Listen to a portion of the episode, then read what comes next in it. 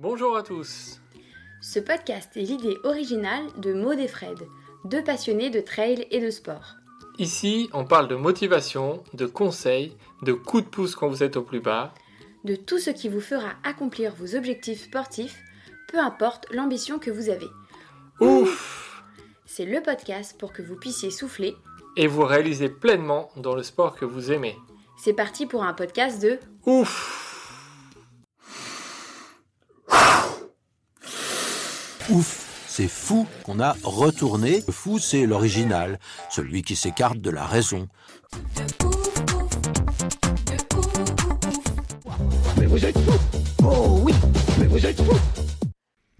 Bonjour à tous et bienvenue pour un nouvel épisode de Portrait de ouf.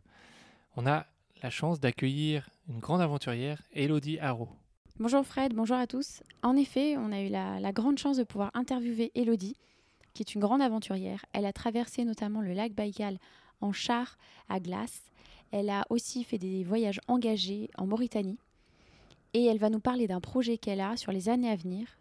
Un portrait très inspirant, on l'espère. En tout cas, on vous souhaite une très bonne écoute à tous.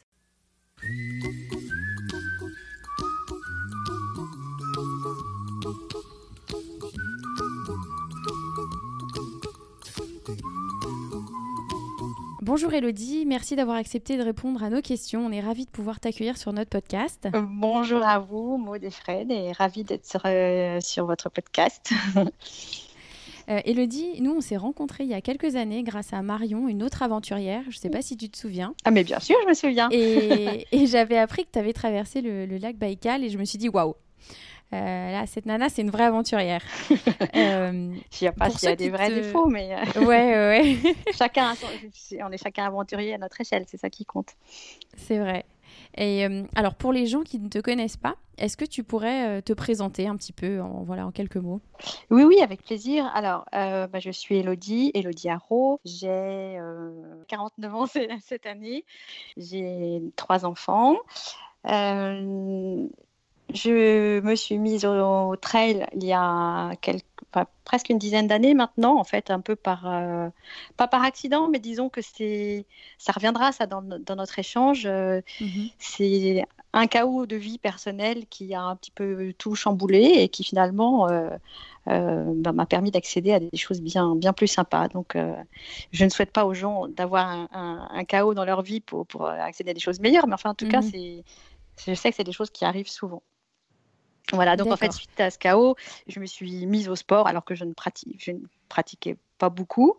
Enfin, disons que je- quand j'étais jeune, ado, je voulais être prof de sport, il y avait quand même cet ADN. Et puis après, ma vie perso a fait que j'ai, mis ça de côté, j'ai eu mes enfants, j'ai travaillé, enfin voilà, comme un tas de, de personnes. Suite à, ce changement de vie, je- et suite à un pari de ma sœur, je me suis mise à, à- à courir. Euh, et en fait, de fil en aiguille, j'ai fait un petit peu plus et encore un petit peu plus. Et puis, on m'a, euh, j'avais inscrit ma fille à la natation. euh, on m'a proposé de nager aussi. Voilà. Et puis, les gens voyaient circuler à vélo. Donc, il y a des triathlètes qui m'ont dit bah, Pourquoi tu viendrais pas aussi au triathlon? Bah oui, voilà. Donc, de fil en aiguille, euh, je me suis mise à pratiquer euh, ces, trois, ces trois disciplines et puis le triathlon de temps en temps. Et jusqu'à euh, très rapidement, en fait, euh, me trouver embringuée dans des, dans des gros challenges euh, type ultra trail, type Ironman. voilà, donc ça a été, ça a été dans un premier temps l'aventure du sport. D'accord. Tu l'as dit, tu as, commencé à parler un petit peu de sport. À partir de, quel âge tu, tu es passé du côté euh, peut-être non sportif au côté euh, un peu plus sportif et euh, de plus en plus sportive C'est à, quel âge il y a eu ce tournant dans ta vie? J'avais 38 ans. Mhm. D'accord, donc oui, sur le, assez, Assez tard. tard. Ah oui, oui, assez tard, oui. oui, oui. Bon, alors j'avais, j'avais une base, hein, puisque euh, j'étais sportive de nature et que je, euh, et que je pratiquais quand même du tennis, euh, du ski, et que j'avais un mari très sportif, et que bon, il y avait toujours plus ou moins du sport, mais pas euh, zéro compétition, euh, zéro euh, challenge. Enfin, euh, voilà, c'était, c'était mes mères, quoi. D'accord, ouais. Et de, de quel, de quel endroit tu viens de- à Ah. l'origine? Alors ça, c'est une grande question. C'est toujours Ah. très difficile pour moi d'y répondre. Euh, tout simplement, alors je suis, née en, je suis née en, Bretagne, mais parce que mon mhm. papa est, est, militaire, officier.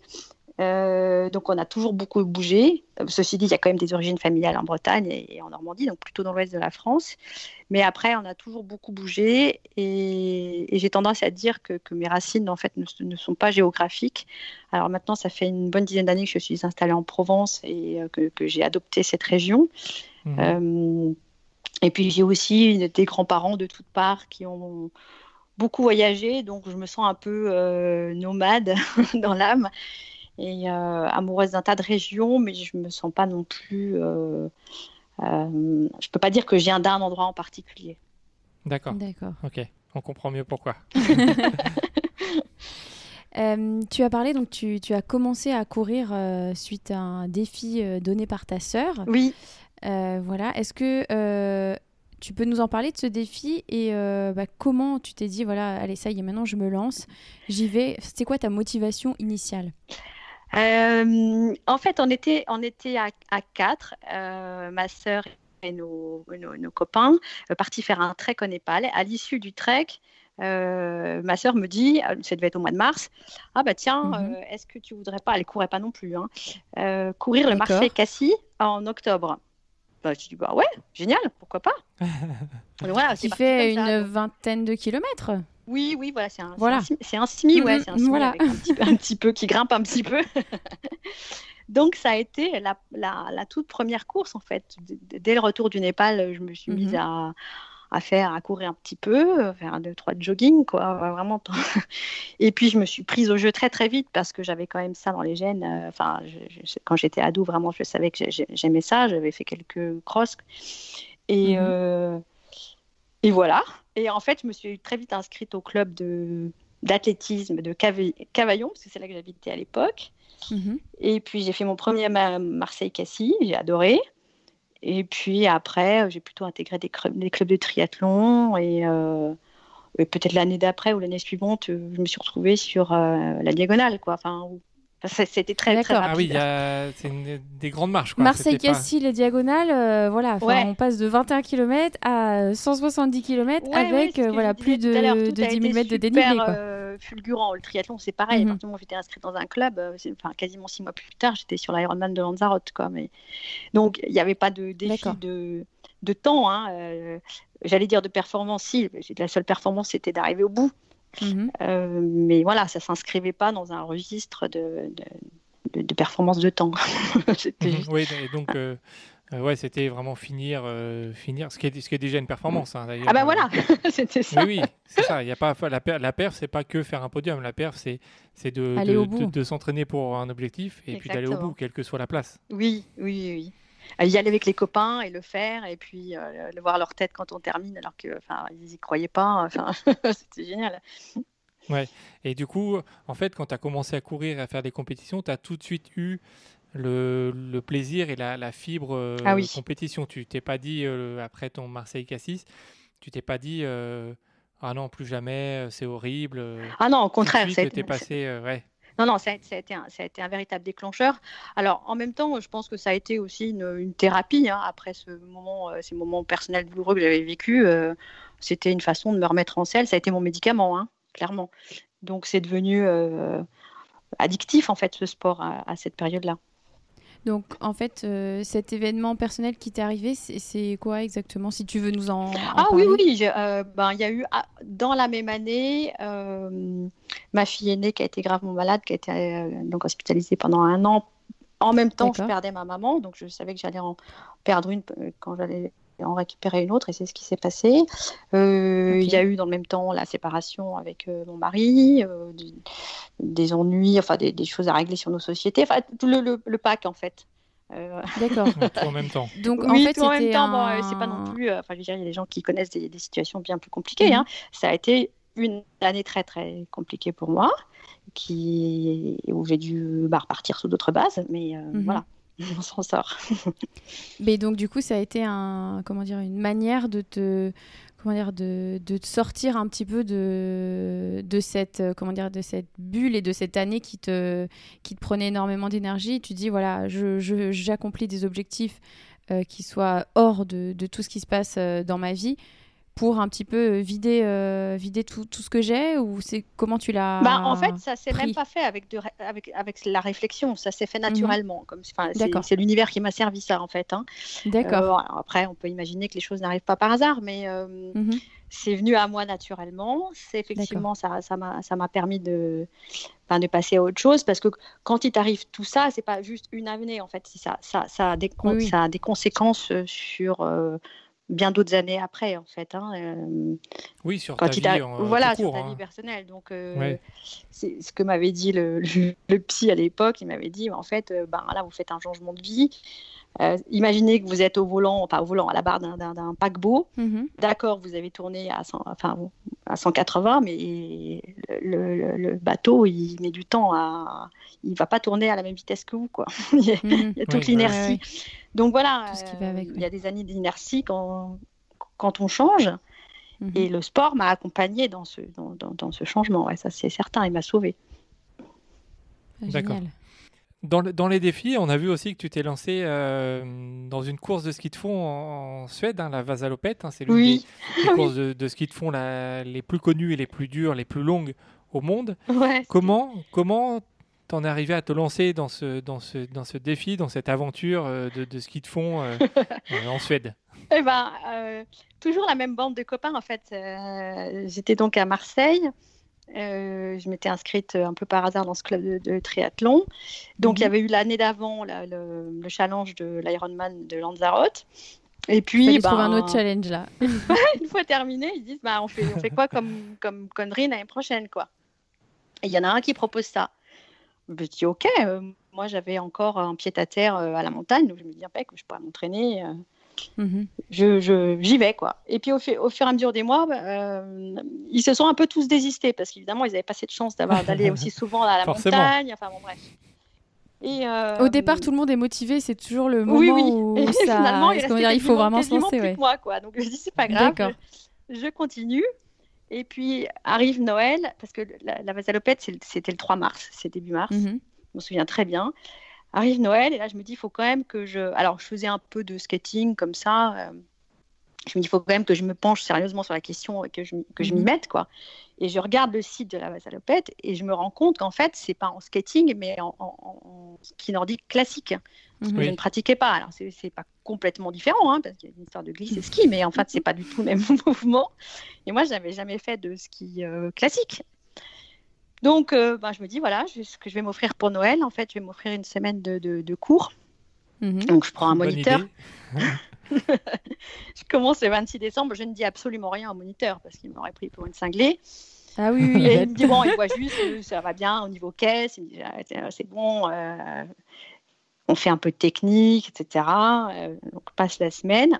Sur ce, je continue à m'entraîner et je me dis, bah voilà, je vais me fixer trois, deux challenges avant la passe à l'opette, progressive, c'est-à-dire je me suis inscrite à la foulée blanche à Autran, c'était 25 Mhm. km, ça devait être en janvier. Euh, ensuite, je me suis inscrite à la Transju, euh, donc ça Mhm. c'était 50 km en classique, euh, parce en, en skating c'est plus long, mais en classique c'est 50.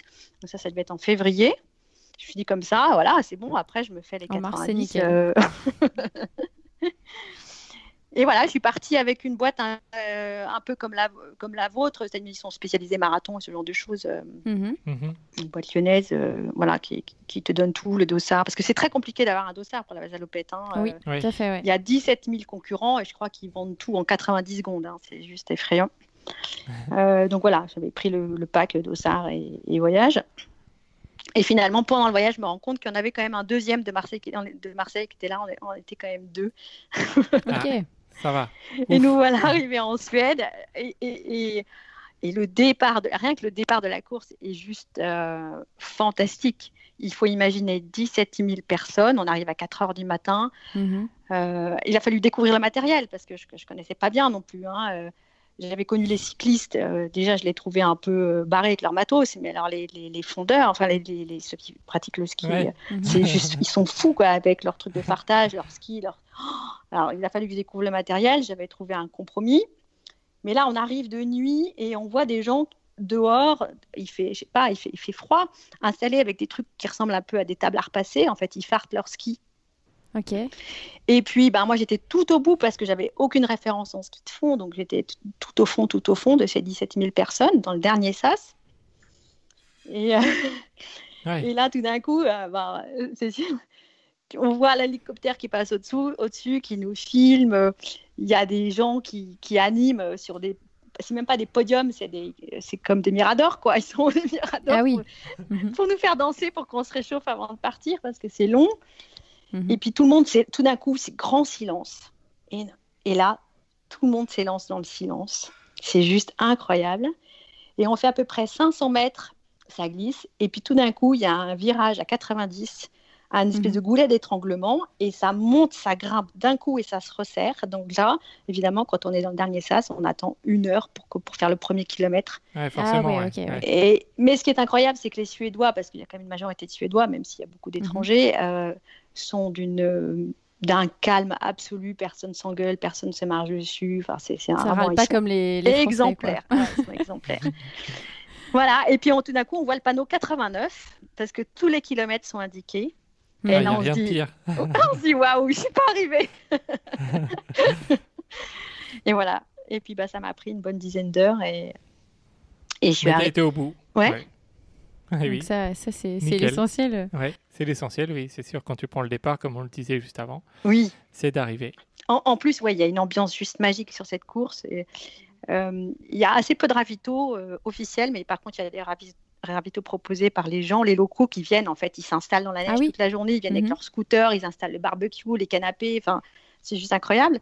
Et ils te servent leurs propres ravitaux. Et puis sinon, il y a alors le grand classique, c'est la soupe de myrtille, et puis euh, Ok. une espèce de pain aussi local. Et donc l'ambiance est démonte. Et surtout, ce qui m'a intriguée, c'était les dossards violets. C'était les plus de 80 ans. Et il y en avait quand même quelques-uns. Waouh, Ah ouais? j'étais super Ah ouais. impressionnée. Et puis l'arrivée, parce que moi je suis arrivée juste de nuit, avec le dernier kilomètre, les, les derniers kilomètres, avec des bougies de chaque côté.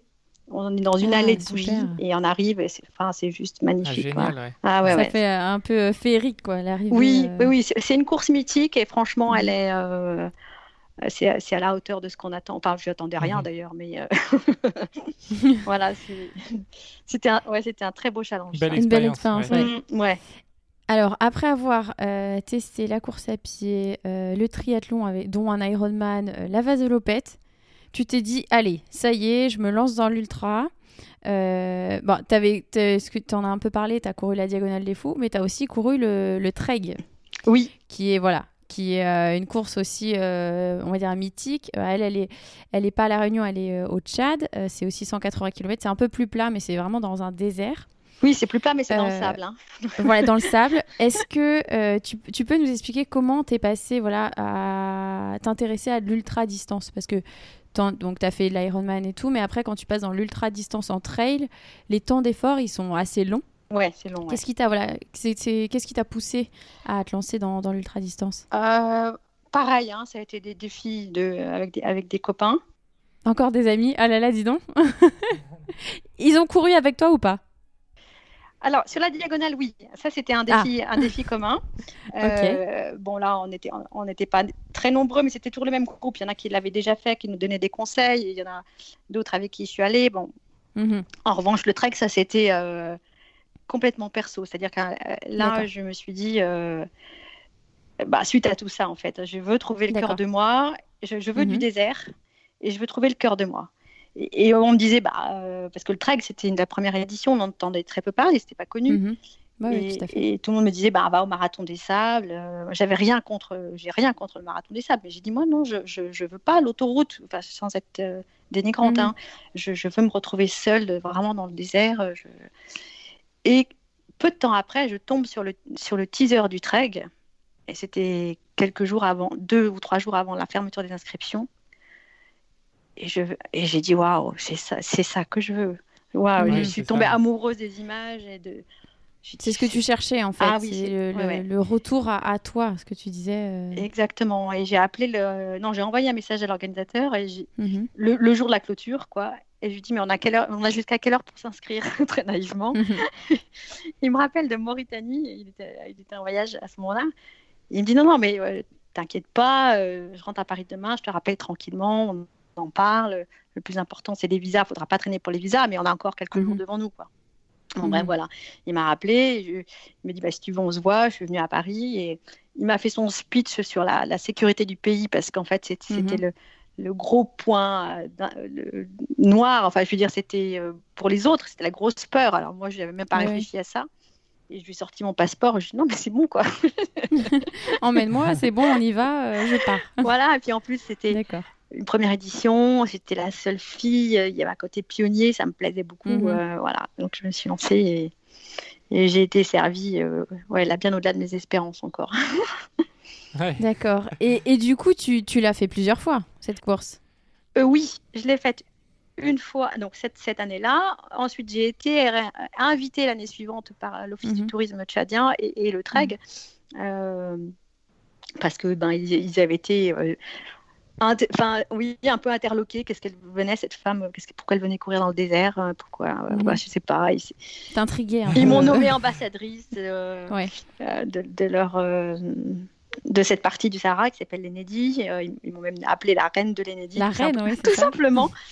Et euh, donc voilà, j'y suis retournée cette- une deuxième fois. La- L'année suivante, j'ai pas pu parce que justement j'étais sur la route pour partir au Baïkal. Mhm.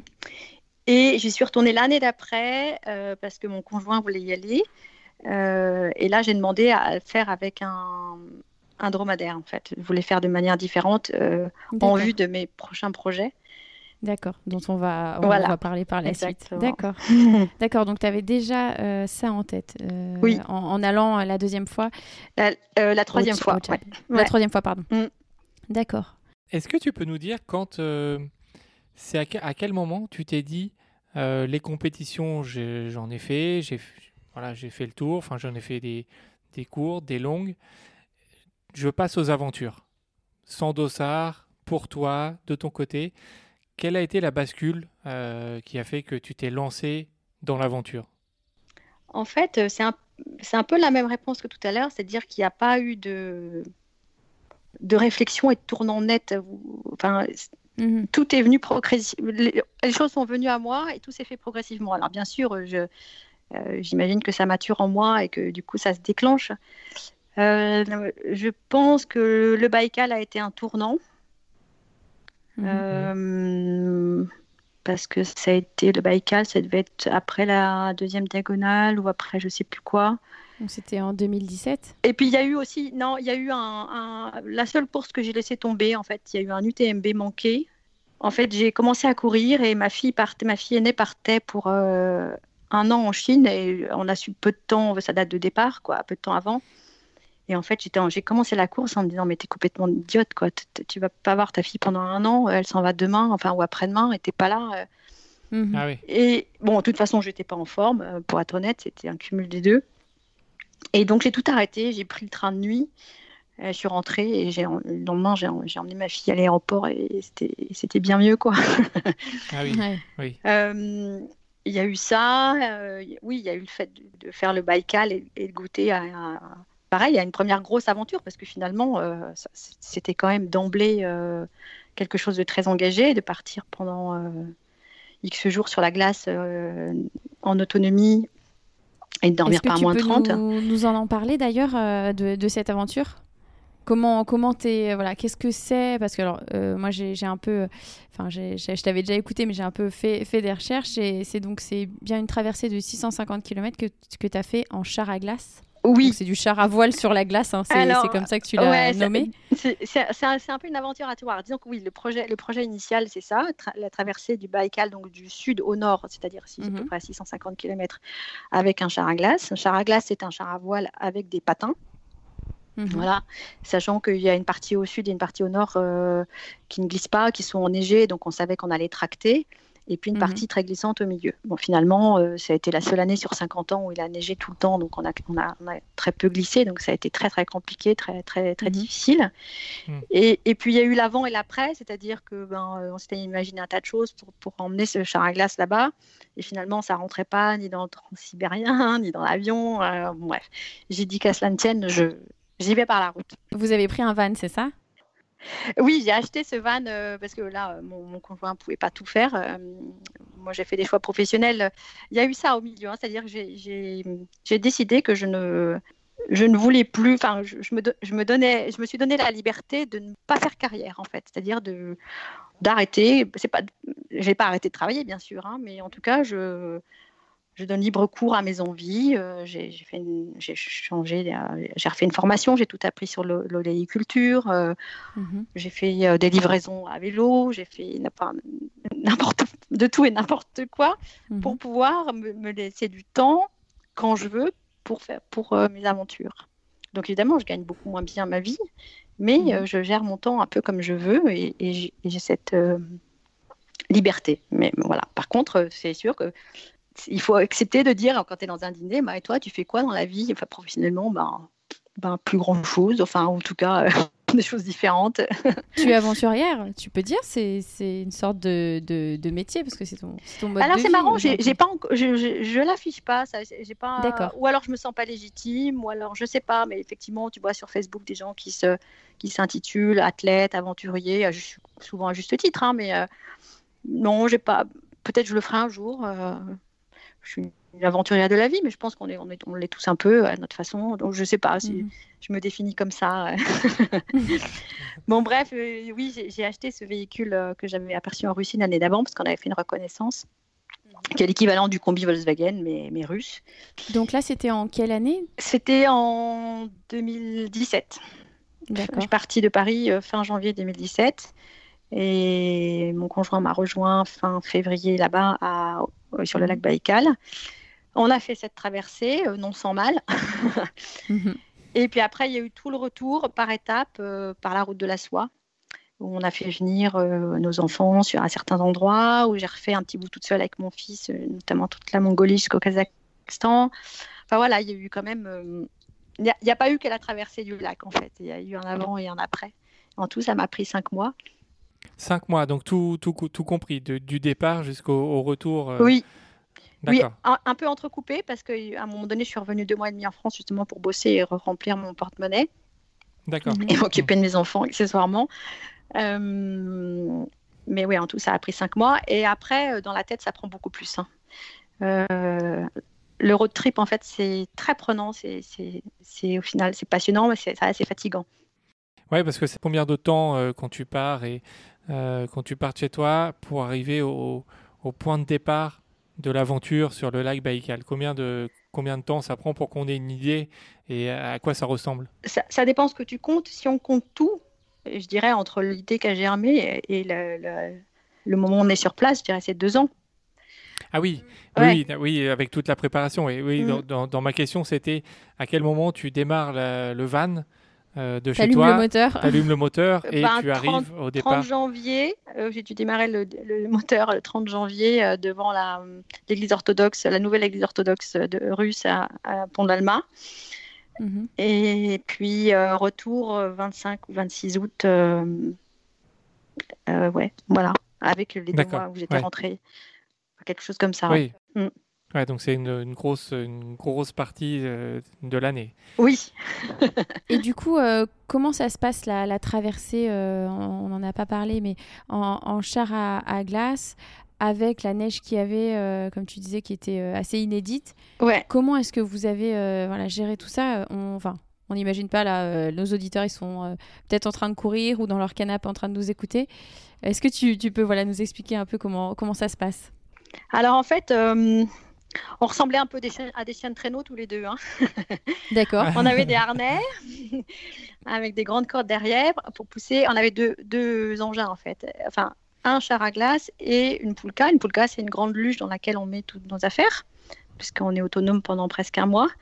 Euh, donc, c'est-à-dire la tente, euh, la nourriture, euh, les duvets, et, mhm. voilà, et tout ouais. quanti. Donc euh, souvent c'est moi qui tirais la poulka et Dom qui tirait le, char à glace. Quelquefois on, a, essayé tous les attelages possibles. Et puis euh, selon la neige, mais aussi selon le vent, parce que par endroits il y avait peut-être un peu moins de neige euh, et, le vent se levait. Donc ce qui se passait dans ces cas-là, c'est que tout d'un coup le, vent rentre quand même dans la voile et le char commence à, à avancer, donc on tire un peu moins, et puis tout d'un coup il avance mhm. tout seul, on a juste à le guider, et puis ça avance un petit peu plus, et donc là, euh, Dom se lance, euh, se jette dans le cockpit pour, euh, pour, mhm. pour diriger. Ça commence à avancer. Ouais. Moi, je cours à côté. Oh là là. Et il fait combien de degrés à ce moment-là? Là, dans la journée, ça va. euh, en plus, on- on n'a pas eu tellement froid pendant la journée parce qu'on était tout le temps dans les forts et qu'il faisait entre moins Ok. 5 5 et moins 10. Euh, en revanche, la nuit, c'est moins 30. Donc, dans la journée, on n'a pas tellement souffert du froid. Euh, tant qu'on marche, hein. dès qu'on s'arrête, euh, euh, bah, en fait, au bout de 5 minutes, il faut repartir parce que tu as les doigts, as vite les, les doigts gelés en fait. Et donc toi, tu cours à côté de, Donc moi, de- je du cours, char je cours à côté le temps que le- tout le truc s'élance, on, a- on accroche la poulka au, au char et, quand il y a suffisamment d'élan, je, je me jette allongée comme dans un bobsleigh en fait, dans la- sur Ouais, la luge. Et hop, le truc prend son, élan et puis ça, dure plus ou moins longtemps. euh. Donc voilà, il y a eu des petites séquences de glisse comme ça. Il y a eu hum, et beaucoup de journées où on a tracté, tracté, tracté. Et euh, aux deux tiers du trajet, on a fini par laisser quand même le char dans un village. Et on a fini à pied sans le char parce que ça n'avait plus de sens en fait. On ne serait pas allé au bout. On tirait ça comme on tire une croix. Donc euh, voilà, il valait mieux qu'on qu'on termine notre traversée euh, sans le char euh, plutôt que de ne jamais l'utiliser. quoi. Euh, Oui. donc on, on a fait euh, le dernier tiers sans, sans le char. D'accord. D'accord, ouais, ok. C'était plus, plus simple. Oui. Et alors, quand on, quand on est sur le lac Baïkal, euh, on se dit c'est un lac, donc c'est de l'eau. Oui. Il n'y a pas un moment où il y a une peur de, de passer à travers la glace de, Si. de... Ça va pas Com- tenir, Comment ça va? euh. comment, ça se passe quand on est dessus euh, ça, ça ressemble à quoi euh, voilà. Qu'est-ce que- qu'est-ce qu'on pense C'est- euh, voilà. à la fois sublime et, et- et très anxiogène. La deux- la- bon, cette, la- cette année de traversée, finalement, j'ai eu beaucoup moins peur parce qu'il y avait la neige dessus. Donc, euh, psychologiquement, elle était, euh, vous ne voyez pas ce, ce On noir. voyait pas, ouais. ouais, ok. Donc, du coup, il y avait beaucoup moins d'angoisse. Mais je me souviens de la, du premier soir où on était donc l'année d'avant pour faire notre reco. Donc, on avait marché toute la journée avec nos crampons dessus. Donc, déjà, euh, on y va vraiment à tâtons au début parce que c'est Mhm. par endroits, c'est c'est bleu marine. Euh, c'est très beau. Euh, mais en même temps, co- comme la, même s'il y a 70, 70 cm pardon, d'épaisseur en moyenne de glace, par endroits, on a l'impression que c'est juste une énorme. vitre. Et puis, Ouais, ah oui. c'est c'est fondu par endroits. Donc, euh, euh, et puis, le lac fait plein de bruit. Donc, il y a déjà tous ces bruits auxquels il faut s'habituer pendant la journée. Ouais. Euh, des bruits sourds, on a l'impression qu'on est à peu près à un kilomètre d'une boîte de nuit ou que on- quelqu'un tend Mhm. une grosse barre de fer pendant, dans, dans le lac en dessous. Enfin, c'est- c'est des bruits très bizarres. C'est pas rassurant, ouais. Ouais, on s'habitue progressivement à ça. Et puis alors le soir, par contre, là, il y a eu des nouveaux bruits. Alors là, ça, ça, ça glace, ça glace tout le corps. Euh, ça, c'est quand le soleil se couche. Ça se Mhm. passe en un quart d'heure. Il passe derrière les montagnes. Parce que de chaque côté du lac, il faut imaginer qu'il y a des montagnes à peu près à 2006. Mhm. Mhm. Euh, le soleil se passe derrière et là tout d'un coup on perd euh, 10-15 degrés très très rapidement. Donc il y a des mouvements de rétractation de, de la glace. Et quand on marche dessus, bah, tout d'un coup elle, elle, elle craque encore plus, disons qu'elle se fendit comme, comme une assiette qui se fend quoi. Et on entend, on entend ce et, et on voit le, le truc qui se fend sous les pieds et on a l'impression que le Ah lac oui. va s'ouvrir et qu'on va et, et qu'on va qu'on va couler dedans. Donc, euh, ouais, le Mhm. premier soir, j'ai hurlé, ça c'est sûr. Je me suis dit, mais t'es juste débile, tu devrais être chez toi avec tes enfants plutôt que de- d'être là. ça, sur le soir, lac, euh, euh, ouais. Voilà, mais euh, Oui, parce que du coup, vous, vous, vous dormiez aussi sur la glace, Oui. évidemment. Oui. Ouais. alors parfois, quelquefois, sur le, à terre, ça c'était. Moi j'aimais bien dormir à terre. Euh, alors c'est vrai que c'est plus agréable de dormir à terre Ouais. parce qu'on a C'est moins plus froid. rassurant. C'est plus Ah, moins rassurant. froid aussi, oui, ouais. moins froid Ouais. aussi. Euh, en revanche, ça prend du temps, euh, le soir et le matin, un temps d'approche, parce que le Oui. lac, il, il gèle en plusieurs, en plusieurs temps. Et en Mhm. fait, ça fait comme des vagues de glace qui, se- qui se fracassent. Et, et pendant, sur euh, quelques centaines de mètres à l'approche du rivage, en fait, il y a, des, y a hum, de la glace cassée et hum, entassée. Donc en fait, c'est très compliqué à passer. Ça veut dire qu'on laissait le char euh, déjà, on pouvait pas l'approcher. Mhm. Et puis surtout, ben, pour, passer la poulka jusqu'à terre, ben, ça nous prenait des plombes parce que et puis c'était vachement dur. hein. Mhm. Il y avait ce qu'on a- c'est ce qu'on appelle des tauros en fait, c'est des montagnes de glace cassées. Ça fait à peu près combien de, de, de hauteur? Ça dépend des endroits. Il y a des endroits où ça peut être 2 mètres, hein. mais il y a des endroits Ah c'est oui. beaucoup plus plat. Mais par contre, c'est c'est sur euh, 50 mètres de large. Donc euh, Ouais, c'est c'est super Ouais, dur compliqué. physiquement, quoi. Ouais. Ouais, oui, ouais. puis il faut le faire du coup le soir et le refaire le matin Exactement, pour t'as aller tout rechercher. compris. euh, Oui, oui. Donc bon, l'un dans l'autre. euh, Il faut, il faut, ça se décider, est-ce que je dors à terre ou pas euh, voilà, Ouais, Il faut ouais. vraiment y penser. donc, quoi. voilà, on a, on a, mais selon les circonstances, on, on l'a fait ou on l'a fait pas. La première semaine, on- de toute façon, on a été obligé parce que notre échaud qu'on avait essayé 20 fois à Paris. euh, qui avait d'ailleurs failli, failli mettre le feu à la baraque, enfin marchait nickel. Et évidemment, la première semaine, il, il s'est mis à ne pas fonctionner. Ah là là.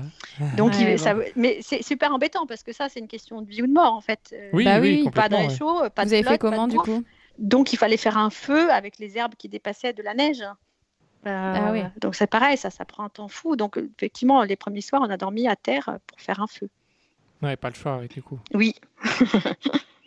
Sacrée sacrée aventure en tout Oui. cas.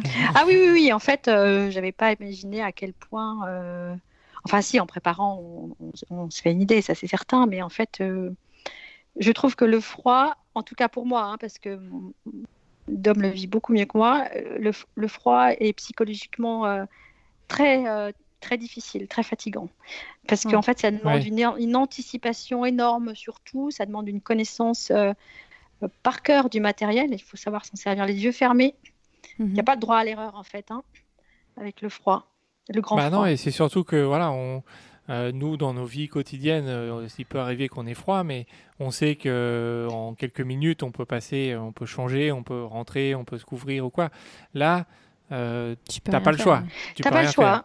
Oui, Faut et anticiper, t'es obligé. c'est- en fait, ce qui est compliqué, c'est d'y être tout le temps, parce qu'effectivement, il y a des gens qui ça. pouvaient venir passer la journée avec nous. Quelquefois, il y avait des touristes ou des, enfin, ou même à un moment donné, on a une équipe télé parce qu'il y y a 7 à 8 qui est venu nous filmer. Ben, ils passaient la journée à côté de nous. Euh, ils avaient froid, mais, mais après, ben, ils rentrent dans la, voiture chaude et puis après, ils Ouais, ils ça, au ouais. chaud et se douchaient. Et ça, ouais. recharger leur matériel, leur batterie, le truc au chaud.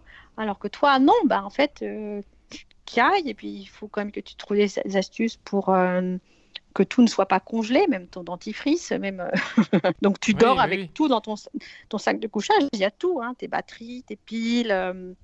Ton dentifrice, euh, enfin, t'as as beaucoup de doudou, hein. Ouais. Donc, Ouais. euh, ouais, ouais, il n'y a, pas que le froid, il y a un ensemble de choses ouais, sur lesquelles il faut anticiper surtout. Et euh, du coup, combien de temps ça a duré cette euh, traversée du lac? 23 jours. 22 nuits, 23 23 jours. Je le sais. 22 nuits, Ok. c'est important les 22 nuits. Oui.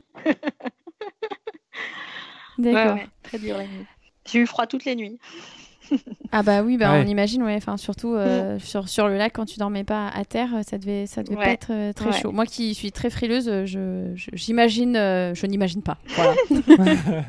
Et donc du coup, après, tu t'es lancé dans de nouvelles aventures. D'ailleurs, il y en a une euh, que tu as faite aussi euh, avant de, qu'on parle de, de la prochaine aventure que tu prépares.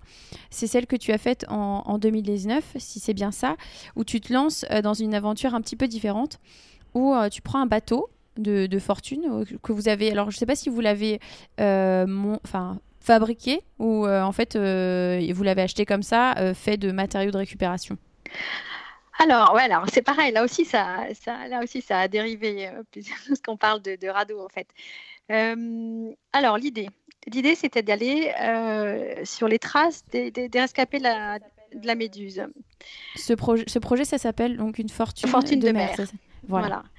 Et euh, alors c'est pareil, on a, on a fait une, une, une reconnaissance l'année, quelques mois avant et on s'est aperçu, donc là c'est au large de la Mauritanie, Mhm. Euh, donc là on passe dans le désert, attention on change complètement d'univers. Chaud. Euh, bah, Une Ouais. fois que tu avais fait le froid, peut-être que tu t'es dit, allez, c'est bon, je retourne au chaud, le trek j'adore, oui, euh, c'est bon. Chacun, chacun son tour. Et on s'aperçoit que on s'était imaginé un tas de choses pour construire notre radeau, bah, qu'en fait euh, dans Mhm. le désert, euh, non il n'y a rien quoi. Mhm. Il n'y a rien sauf malheureusement du plastique partout. Mhm. Et donc on s'est dit, ben voilà, euh, le, le radeau, plutôt que de ramener du bambou de je ne sais où, enfin de je ne sais où, ça Mhm. n'avait- ça n'avait pas de sens, euh, on va construire avec ce qu'on avec ce qu'on va trouver. Et euh, pareil, de fil en aiguille, on est en contact avec euh, le banc d'Arguin, parce que ça, ça se passe dans le- au large du parc national du banc d'Arguin, donc il faut des autorisations, on n'y va pas comme ça. Et puis, euh, comme en plus, ça, ça faisait deux ans que je travaillais pour une ONG, que j'étais sensible à, à- enfin de plus en plus sensible à certains sujets, on s'est dit, bah, on va faire avec eux une, campagne de, ramassage. En fait, on s'était aperçu en allant sur les îles des oiseaux migrateurs que mhm. c'était jonché de plastique et on leur a proposé d'aller nettoyer ces îles parce que finalement, comment dire, dans les, dans les villages, euh, on ne voulait pas trop s'immiscer dans leur vie, ni, pas, ni passer pour des donneurs de leçons, parce que euh, le plastique, finalement, c'est surtout le nôtre hein, qui arrive. Donc on s'est dit, l'essentiel, c'est d'aller euh, préserver ces lieux de vie importants pour la nature, pour les oiseaux. Donc on va mhm. aller nettoyer les îles. donc on a fait ça avec eux, hein, parce qu'on on y va avec des bateaux traditionnels, parce que les bateaux à moteur sont interdits là-bas. Mhm. Donc on a nettoyé toute toutes les îles des oiseaux. Et avec ça, on a construit un, un, radeau, mais qui finalement euh, n'a servi que symboliquement pour l'instant parce que euh, il fallait encore d'autres autorisations pour aller sur le, le lieu d'échouage de la méduse, euh, se laisser dérider plusieurs jours. Il ne voulait pas qu'on prenne de risques. Enfin, et on s'est dit, bah, c'est pas grave, on va pas, on va pas insister, parce que finalement, notre vraie aventure, c'est ça. C'était, ça a été une, aventure solidaire avec nos enfants, nos des amis et surtout les, et, surtout l'équipe du Bon d'Arguin et puis des, mhm. les Mauritaniens, parce qu'après ça, euh, de concert avec les chefs de village, on a, on a fait avec eux aussi des, nettoyer aussi des, quelques, quelques villages euh, traditionnels. Génial, mhm. Donc voilà, c'est pareil, j'y suis, allée, euh, suis allée par la route jusqu'en Mauritanie, toujours avec ce van. Qui s'appelle du coup Ouza, c'est ça? C'est un Oise. Oise, ok. alors je l'appelle l'oiseau. Ah, c'est la, la, petite, d'accord. C'est la petite, le petit clin d'œil au GPS ou pas du tout? Euh, non, c'était un petit clin d'œil au logo en fait, parce qu'en fait le logo de, la marque Oise, ça ressemble à un oiseau. D'accord, ok. Et puis voilà. Ah et puis en plus là, pour le coup, Fortune de mer pour aller pour les euh, nettoyer les îles des oiseaux, il y avait, il y avait aussi, euh, ça, avait du sens aussi. D'ailleurs, on avait mis plein d'oiseaux sur la sur la carrosserie. D'accord. et puis en fait, il y avait avec tout ça, il y avait avait l'aventure, il y avait bah, cette sensibilité à, à l'environnement, Mhm. Euh, une pensée aussi euh, pour tous nos, euh, comment dire, tous ces, toutes ces personnes qui prennent des, des radeaux de fortune actuellement. Mhm. et d'ailleurs, alors c'était compliqué d'en parler parce que c'est un petit peu trop politique malheureusement ce, sujet-là. Mais bon, moi j'aime le dire parce que en pensée pour ces deux personnes, on a quand même ramassé deux corps en plus du plastique sur, sur les îles. Ah oui, d'accord. Notamment le corps d'une migrante. Le deuxième, je pense que c'était plutôt un pêcheur. Voilà, finalement, ces histoires euh, d'avant, elles sont toujours très actuelles. Mhm. Et elles se mélangent à l'actualité. Donc euh, voilà, c'était tout ça notre histoire. Et, puis ça a été très chouette de construire le radeau finalement avec les, enfants et, les, villageois. Et parce que eux, ils le connaissent, hein, ils la connaissent cette histoire de la méduse. Et ils en construisent quelques-uns pour aller pêcher. Donc voilà, tout, tout était mélangé, c'était super sympa. Ouais, c'est le fait d'imbriquer comme ça la, population, euh, oui. Euh, un mélange de, de personnes. Oui. Ça fait vraiment, euh, c'est ce qui fait le beau projet au final. Ouais, exactement. D'ailleurs, bah pour, pour nos auditeurs, voilà, pour donner un, un, peu des chiffres, donc c'était 10 jours de ramassage, c'est ça, sur 15 sites. Euh, ça, c'était. Alors moi, j'ai compté. C'est donc, enfin, c'est ce que c'est ce que vous disiez dans, dans, ce que vous avez communiqué. Donc 1435 heures de ramassage sur 18 km de côte. Oui. Ça fait. je sais plus exactement, euh, mais ouais, 10 tonnes de déchets, 10,3 tonnes de déchets, c'est énorme. C'est ouais, c'était énorme. C'était énorme. Et ça fait en, en, mètres cubes, vous avez même mis euh, l'équivalent, c'est 200 mètres cubes de déchets. Voilà, Ouais, mais on a rempli les bateaux entiers. En fait, en, fait on, donc on allait sur les îles et, puis après il fallait ramener les, tous les sacs par bateau. Donc toujours ces bateaux à voile. Donc euh, les bateaux étaient combles de, de, de, sacs de déchets. Et, en plus il fallait les amener jusqu'au bateau parce que la marée montait, descendait. Donc parfois eh ben, euh, on tirait les sacs dans l'eau, euh, on nageait avec les sacs qu'on tirait pour les remettre dans le bateau. Enfin, c'était, c'était pas rien. ah oui. Et du coup, où est-ce qu'ils ont fini euh, ces déchets? Comment vous avez euh, fait la chaîne euh, du début à la fin? Où est-ce que ça, ça, a fini? Alors, ça, ça, a été une très longue discussion, ça a été beaucoup d'interrogations, il y a eu mhm. des désaccords. Enfin, pour l'instant, ces déchets, pour la plupart, ont été brûlés parce qu'il n'existe aucune autre solution localement. Il n'y a pas de ah, gestion de déchets, il y a zéro gestion de déchets. Mhm on a été en contact avec multiples euh, associations ONG euh, qui, démarrent mhm. sur ces projets-là, hein, qui font des, machines à recycler, etc. mais c'était encore un petit peu trop tôt. Et puis sinon, pour les évacuer, les emmener ailleurs, ça coûtait trop cher. Euh, et puis ben, fait, finalement, euh, prendre de l'essence, euh, enfin consommer de l'essence pour faire venir des véhicules, pour évacuer des déchets, ça, c'était pas, pas forcément ouais, mieux ça, que de ça, brûler. Ça gâche un peu le truc, Mhm. ouais, Donc ouais. voilà, ça a été fait à l'écart d'habitation, etc. Euh, mais, mais pour l'instant, c'était la seule solution. Ouais. C'était le moins pire, en tout cas, Le pour, moins, oui, pour l'endroit où c'était. oui. Qu'est-ce que qu'est-ce que tu retiens euh, de, de cette aventure? Euh, je retiens que le monde est très en retard, Hmm. que euh, le monde est ultra consommateur. Ces gens-là sont habitués à, vivre avec euh, rien et on ne peut pas leur en vouloir, de, puisqu'ils ont accès à l'information, heureusement, et de, de vouloir vivre comme nous, avec un- du confort et des choses emballées et, et prêtes, etc. Euh, mais ça arrive chez eux et en fait, ils, ben, ils n'ont pas la culture de, de la gestion de, de déchets. Par exemple, quand on ramassait avec eux, ben, ils ne savent pas faire la différence entre un crabe mort et un sac plastique. Est-ce que ça, je le mets dans la poubelle ou pas Euh, Ah oui. Ils ne savent Ouais, pas. Il y, a- il y a toute une culture euh, qui n'est pas là, quoi. Enfin, Ouais. une, une habitude, Prise de conscience prise de aussi. euh. conscience. ouais. Donc en fait, on est au pied du mur, on le sait bien, et malheureusement, euh, même ça, ça ne suffit pas en fait. hein, on le voit bien. Je ne sais pas si le- les deux mois qu'on vient de vivre feront bouger les lignes hein, sur, sur certains sujets. euh, Mhm. Peut-être pas celui-ci, je ne sais pas, mais en tout cas, euh, on- je pense qu'on est capable parfois, euh, quand on n'a pas le choix, là, comme pour le Covid, de- de- de- d'instaurer des choses. Mais en, en- en tout cas, c'est- tout aussi urgent et important que d'in- que d'instaurer des, des mesures plus que draconiennes sur ce sujet-là. Mhm. Euh, voilà ce que je retiens. Et, et- bon, ce que je retiens aussi, c'est que ça a été une expérience euh, incroyable de, de partage, de, de cu- de culture, euh, de beauté, parce que tout, est- tout est magnifique. les- les- et puis de voir tous ces flamants roses et pélicans, euh, Ah, être voir nichés au propre. Alors, évidemment, on n'est pas naïf, on sait très bien que la mer va, va revenir, redéposer tout ça très très vite, qu'il faudrait y retourner. Mais voilà, c'est l'espoir, c'est l'espoir et la beauté qui comptent. Bah, c'est un, c'est un, c'est un début en tout cas euh, pour, euh, pour, euh, pour ces îles. C'est un début. Il fallait bien, de toute façon, commencer à un moment. Oui. Après, il faut voir comment c'est comment c'est poursuivi euh, localement, etc. Mais, euh, mais d'avoir enclenché ça, euh, c'est déjà très bien. Ouais, ce qui est effrayant, c'est de se rendre compte que le, que le plastique devient presque endémique, quoi. C'est-à-dire que par endroits, il y a, ben, il y a des strates de plastique. Tu as beau ramasser, en fait, tu marches sur le vrac et en dessous, tu entends crunch, crunch. C'est parce que Ah, ben, en donc fait, elles se a- sont intégrées au. le plastique est dessous et tu peux plus l'enlever. Que ben, les nids sont faits par endroits avec des bouts de ficelle, machin. Donc les, les- les oiseaux, ils s'adaptent aussi, ils Mm. font avec ce qu'ils trouvent. L'important, c'était surtout euh, la beauté des choses. Ouais. Euh, voilà, préserver la beauté des choses euh, et puis se lancer dans la beauté du geste, même si on peut quelquefois euh, c'est une goutte d'eau dans l'océan.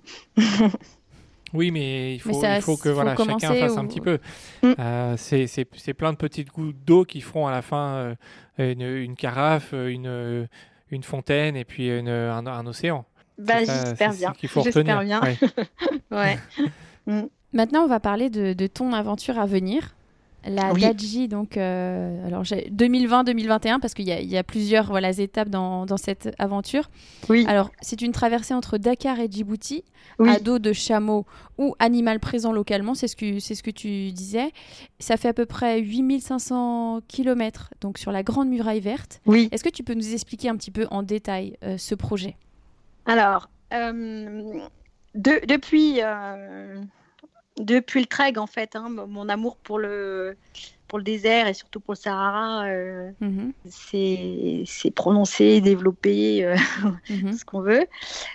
Euh, et donc, ça fait quelques années que j'ai que j'ai cette envie, je ne sais pas pourquoi, de, de traverser le Sahara, sachant qu'il bon, y a plein Mhm. d'endroits qui sont euh, qui deviennent très compliqués, voire impossibles, hein, comme, comme la Libye, euh, comme certaines, certaines zones au Niger, en Algérie, etc. Bon, néanmoins, j'ai envie de traverser euh, la partie sud de Sahara et le Sahel, donc euh, d'ouest en est, donc de Dakar à Mhm. Djibouti, sur le tracé de la Grande Muraille Verte d'Afrique. Alors, qu'est-ce que c'est la Grande Muraille Verte? C'est un projet. Oui, c'est pas très connu. Ouais. Non, pas... non, euh, c'est un projet qui a pourtant quelques années déjà, qui vise à hum, pas que reboiser, hein, bah, reverdir en fait toute cette, cette bande sahélo-saharienne.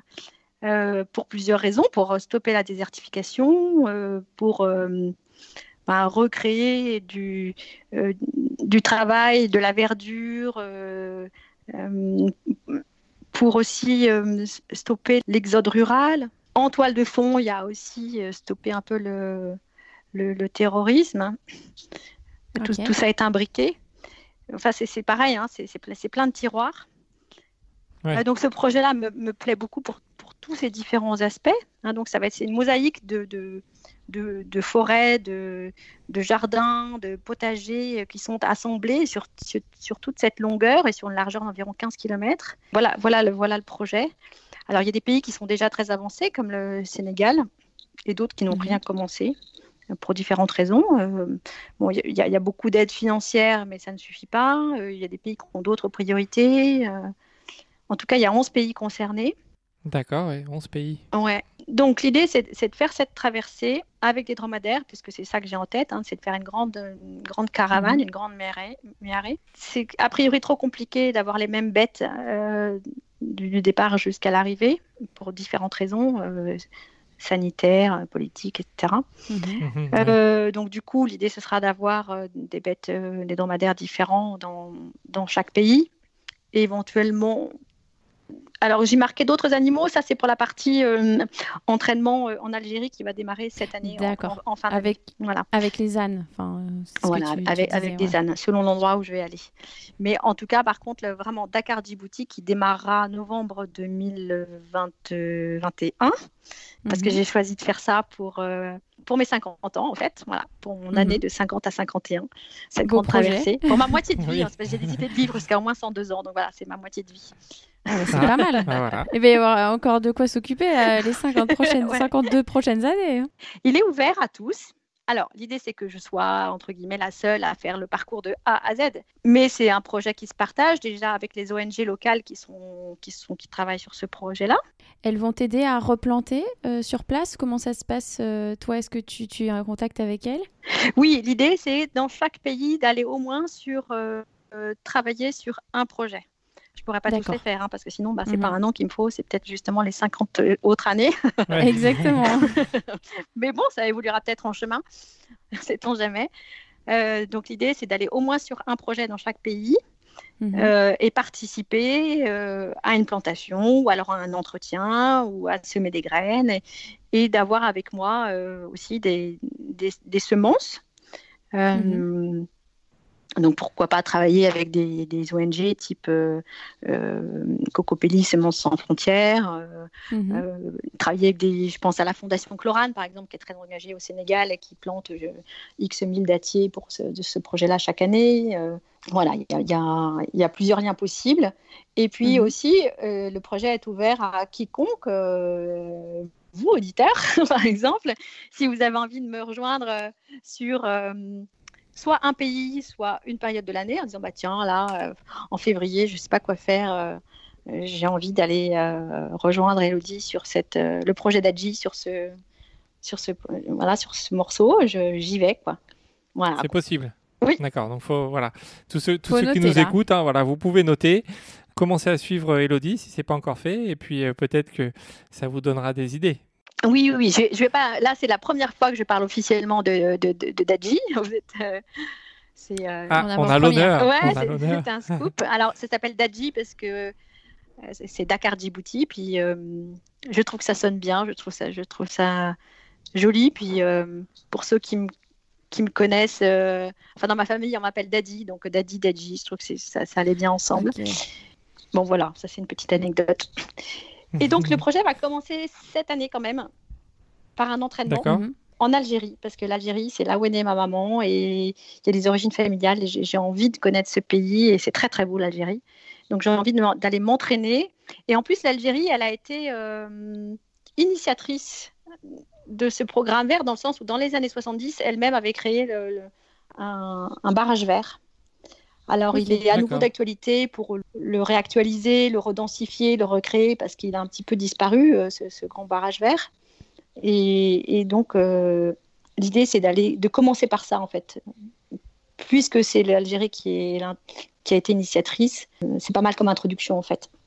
Oui, c'est vrai. Donc, c'est à peu près 1000 km que tu vas faire là à Dodane, c'est ça?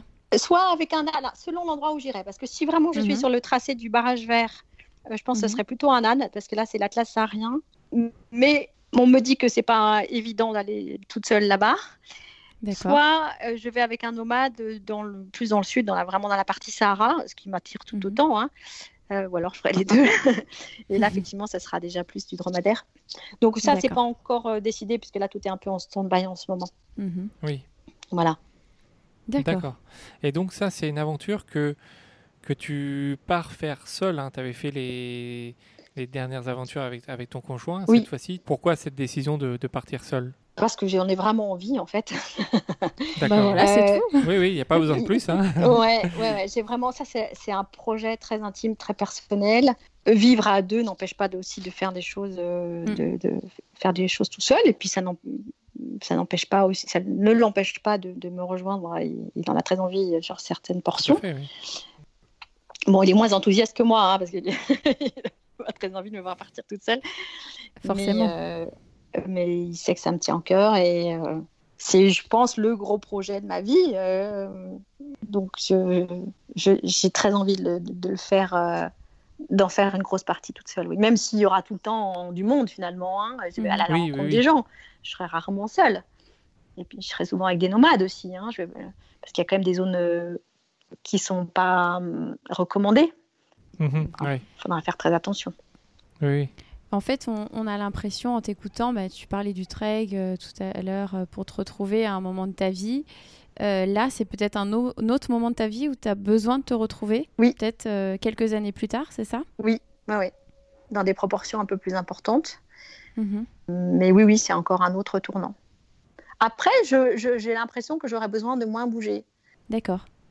Je sais pas. Tu penses que, que, là, ça va être, on va dire, ça va être quelque chose qui va, qui va t'ancrer plus après ce projet, tu, tu crois?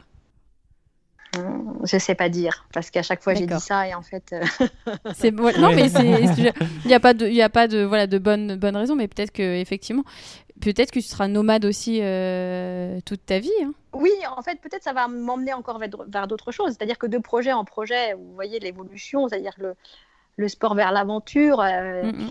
Euh, l'aventure avec du sport, euh, euh, l'aventure avec du sport et de la solidarité. tout ça, ça progresse, il y a d'autres ingrédients et ça prend d'autres formes. Et il, va y en avoir sûrement des nouvelles. Ça, va être des nouvelles, c'est des nouvelles portes qu'on ouvre à chaque fois. D'accord. Est-ce que aujourd'hui, donc tu, on en a parlé un petit peu tout à l'heure, que tu te considérais pas comme une aventurière au sens métier, mais est-ce que tu vis d'autres choses? Tu as toujours des, du coup des, des petits, euh, des petits travails à droite à gauche ou euh, de, quelle manière tu vis aujourd'hui? Oui, oui, euh, ben là je, travaillais pour une, pour une ONG. D'ailleurs, j'ai une formation qui va commencer. cette ONG me, finance une, formation là, à partir de, septembre. Elle a été décalée là, hein, à cause des événements récents. Mhm. sur le thème de la coordination de programmes de solidarité internationale. Donc en fait, D'accord. Hmm. Tout, tout, tout, ça est lié quand même. Hein, oui on verra. Euh, je vais faire cette aventure après la formation. Et peut-être qu'il y aura un mélange des deux à l'issue, en fait. Peut-être que je vais euh, euh, rencontrer des personnes qui travaillent sur des programmes et peut-être que je vais m'inscrire sur ces programmes-là. Je ne sais pas encore. Mhm. c'est ça l'aventure aussi, c'est de partir sans forcément savoir ce que sera l'avenir, le, projet, etc. Ça, c'est une aventure aussi à part entière. Oui, oui, en, fait, il n'y a, a, pas du tout d'appréhension ni, de peur du lendemain. En fait, j'ai pas, je, je, peux changer d'un jour à l'autre de, de, métier, d'environnement, c'est pas grave. C'est le mhm. contraire. Ouais, génial. Donc, je me laisse porter par, euh, par ça. Alors, il y, a quand même à chaque fois des fils conducteurs et des socles aussi, hein, parce que j'ai mhm. quand même aussi des enfants. Et donc, j'ai une maison, pour l'instant, j'ai un pied à terre où on peut se retrouver. J'ai la chance d'avoir quand même des, oui, des socles, des bases des bases de vie. Mhm. une base de vie. Ils ont quel âge tes enfants aujourd'hui? 23, 20 et enfin presque 20 et presque 16. D'accord. D'accord. Ok. Ouais, super. Ils viendront peut-être te, te voir du coup euh, pendant ton, ton projet. Ah oui, oui, bah, ma fille aînée était venue me voir euh, sur la grosse partie, enfin sur la partie Oui. trajet Russie, parce qu'elle Mhm. était, en, elle était en Chine à, ce- à ce moment-là, donc elle était venue euh, 15 jours euh, me rejoindre. Euh, Mon fils a traversé la Mongolie avec moi. Euh, cet été, j'avais aussi mon fils en Mauritanie. Et C'est lui qui a fait tout le trajet avec moi aussi euh, Mhm. dans la Mhm. route. Donc oui, ils sont habitués à, ils sont habitués à, suivre. à barouder, à me Oui, rejoindre. c'est bien, ça fait euh, un partage aussi pour eux euh, oui, qui est un peu euh, hors du commun, on va dire. C'est pas, c'est pas souvent que, que des parents font des choses, euh, des aventures comme ça. Donc je pense que c'est aussi enrichissant pour eux. Oui, oui, alors, euh, oui, oui. C'est pas, c'est pas toujours bien perçu par tout le monde, hein, euh, mais euh, voilà, de, de sortir un peu des rails, mais en tout cas, ça leur donne d'autres, d'autres horizons, ça c'est certain. Enfin, j'espère. Ah bah c'est sûr, je pense que ça leur, euh, ils s'en souviendront euh, toute leur vie, ça c'est c'est sûr. hein. Oui, oui, oui, je suis en train de penser à des anecdotes. Oui, oui, il y a certaines choses dont ils se souviendront, ils se souviendront toute leur vie. On imagine. Peut-être qu'ils me maudiront euh, toute leur vie sur Peut-être. certains sujets, hein, mais- aussi.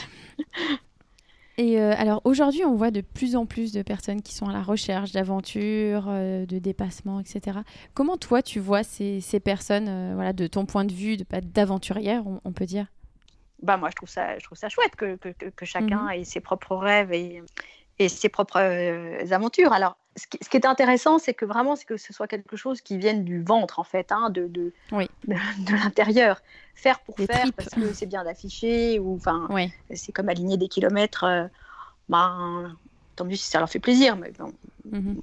on, on voit assez vite si ça sonne, si ça sonne creux, quoi. hein, euh, et Mhm. puis c'est pas la peine d'aller se rajouter des choses euh, qui sont à la mode parce que ça a du sens ou quoi, si, si, si c'est pas quelque chose de vrai. Mm. On peut faire une aventure sans qu'elle ait de- un sens euh, écologique derrière hein, bah, ou, ou autre. Euh, on peut faire une, aventure purement euh, dans la performance sportive si c'est si c'est ça qui, qui, qui nous ressemble. Ce qui, ce qui compte, moi, je trouve, c'est vraiment, il faut que ça, il faut aller vers soi, il faut aller vers ce qui nous ressemble. Donc, ben, il faut Mhm. mettre de côté euh, l'ego ou tout ce qui fait vendre en fait. Bon, si ce n'est qu'on a besoin Ouais. de communiquer, si ce n'est qu'on a quand même besoin de communiquer, de trouver des sponsors, etc. Donc, c'est- bien sûr qu'il faut marketer un petit peu son, son projet. Mais il faut pas que ce soit la raison même de ce qui nous pousse à faire une Mais aventure, voilà, c'est ça que tu veux dire. euh, L'important, c'est d'aller vers euh, sa petite voie intérieure, et ça, c'est n'importe Mhm. quelle aventure, aussi petite soit-elle, aussi grande soit-elle. Et c'est Mhm. c'est ça les belles aventures. Et, et c'est pas pas que du sport, et, et c'est pas que euh, ça peut être de la musique, ça peut être de la Mhm. cuisine, ça peut être n'importe quoi. Oui, l'aventure peut être partout. ouais. L'aventure est partout, et elle, elle, elle doit elle doit s'aligner avec ce qu'on est, elle doit résonner avec ce qu'on est. Mhm. Voilà, c'est Ouais. ça qui compte. c'est bien moi. dit, oui. Et c'est ça que je souhaite aux gens finalement. hein, c'est D'accord. Euh, on, a, on a une question qu'on a posée à tous les invités qu'on a eu dans, dans notre podcast. Oui. Est-ce que tu as un objet fétiche que tu emmènes avec toi dans tous tes périples? J'ai pas besoin de l'emmener, je le trouve partout où je vais. Ok. D'accord.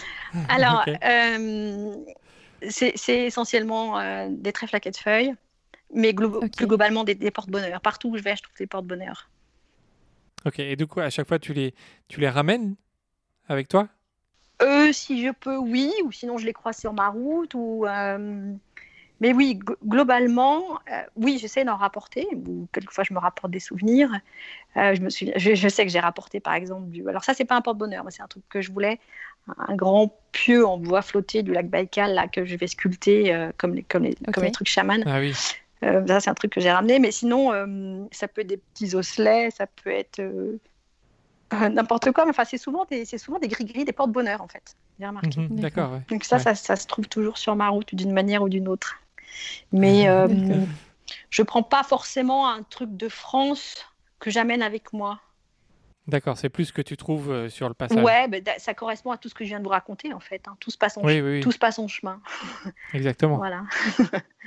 Et c'est souvent, un- du coup, c'est un signe pour moi. Je me dis, c'est bon. Quand, quand j'ai ça, en fait, je me dis, je suis, sur Tout va mon- bien se passer. Je suis sur mon chemin. Ouais, c'est ça. Ah, ouais, c'est ouais. génial. Et qu'est-ce que tu réponds à tous les gens qui disent que tu es une ouf? Ah, euh, non, mais t'es la première à me dire que je suis une ouf.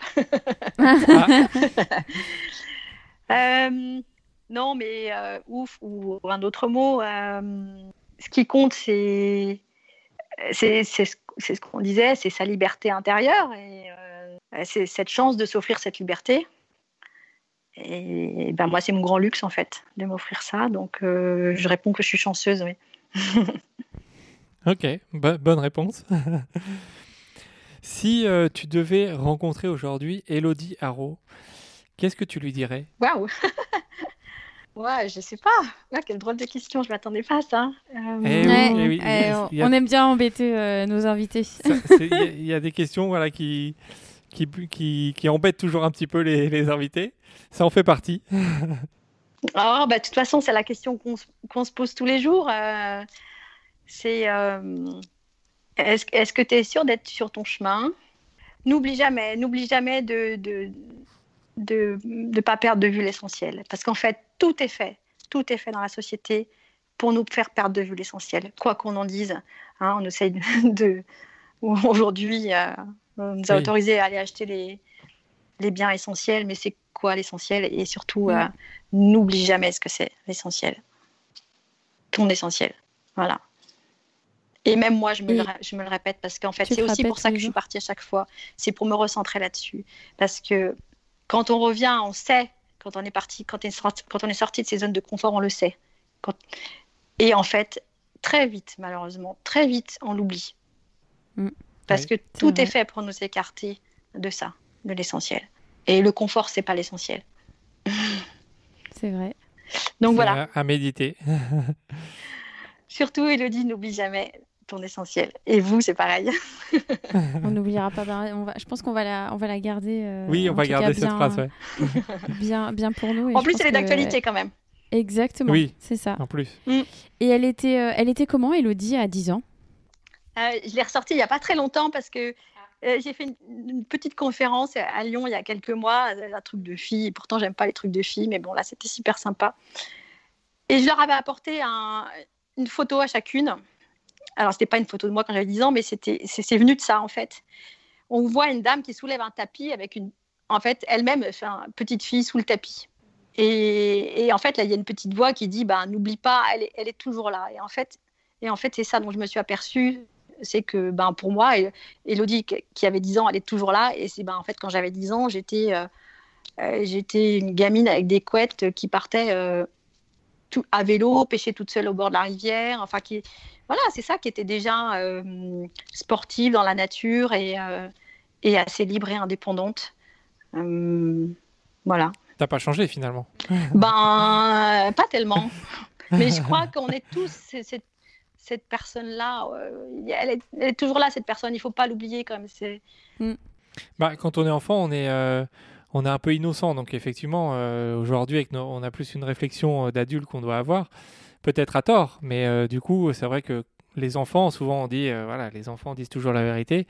C'est pas pour rien, c'est que euh, il y a l'innocence et donc finalement on est peut-être ce qu'on était à 10 ans. C'est comme, comme, tu, comme tu dis, ça résume bien. Oui, il y a comme une vraie nature qui est toujours là, je pense.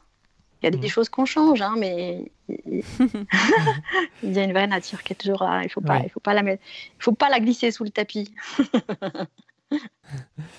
Comment ta famille voit euh, la Elodie d'aujourd'hui, à ton avis? Il y a un proverbe que j'utilise souvent de René Char qui dit euh, grosso modo que euh, il faut imposer sa, courir vers sa chance, imposer son bonheur, enfin, et, que à te regarder, les autres s'habitueront. En fait, ben, ils se sont habitués.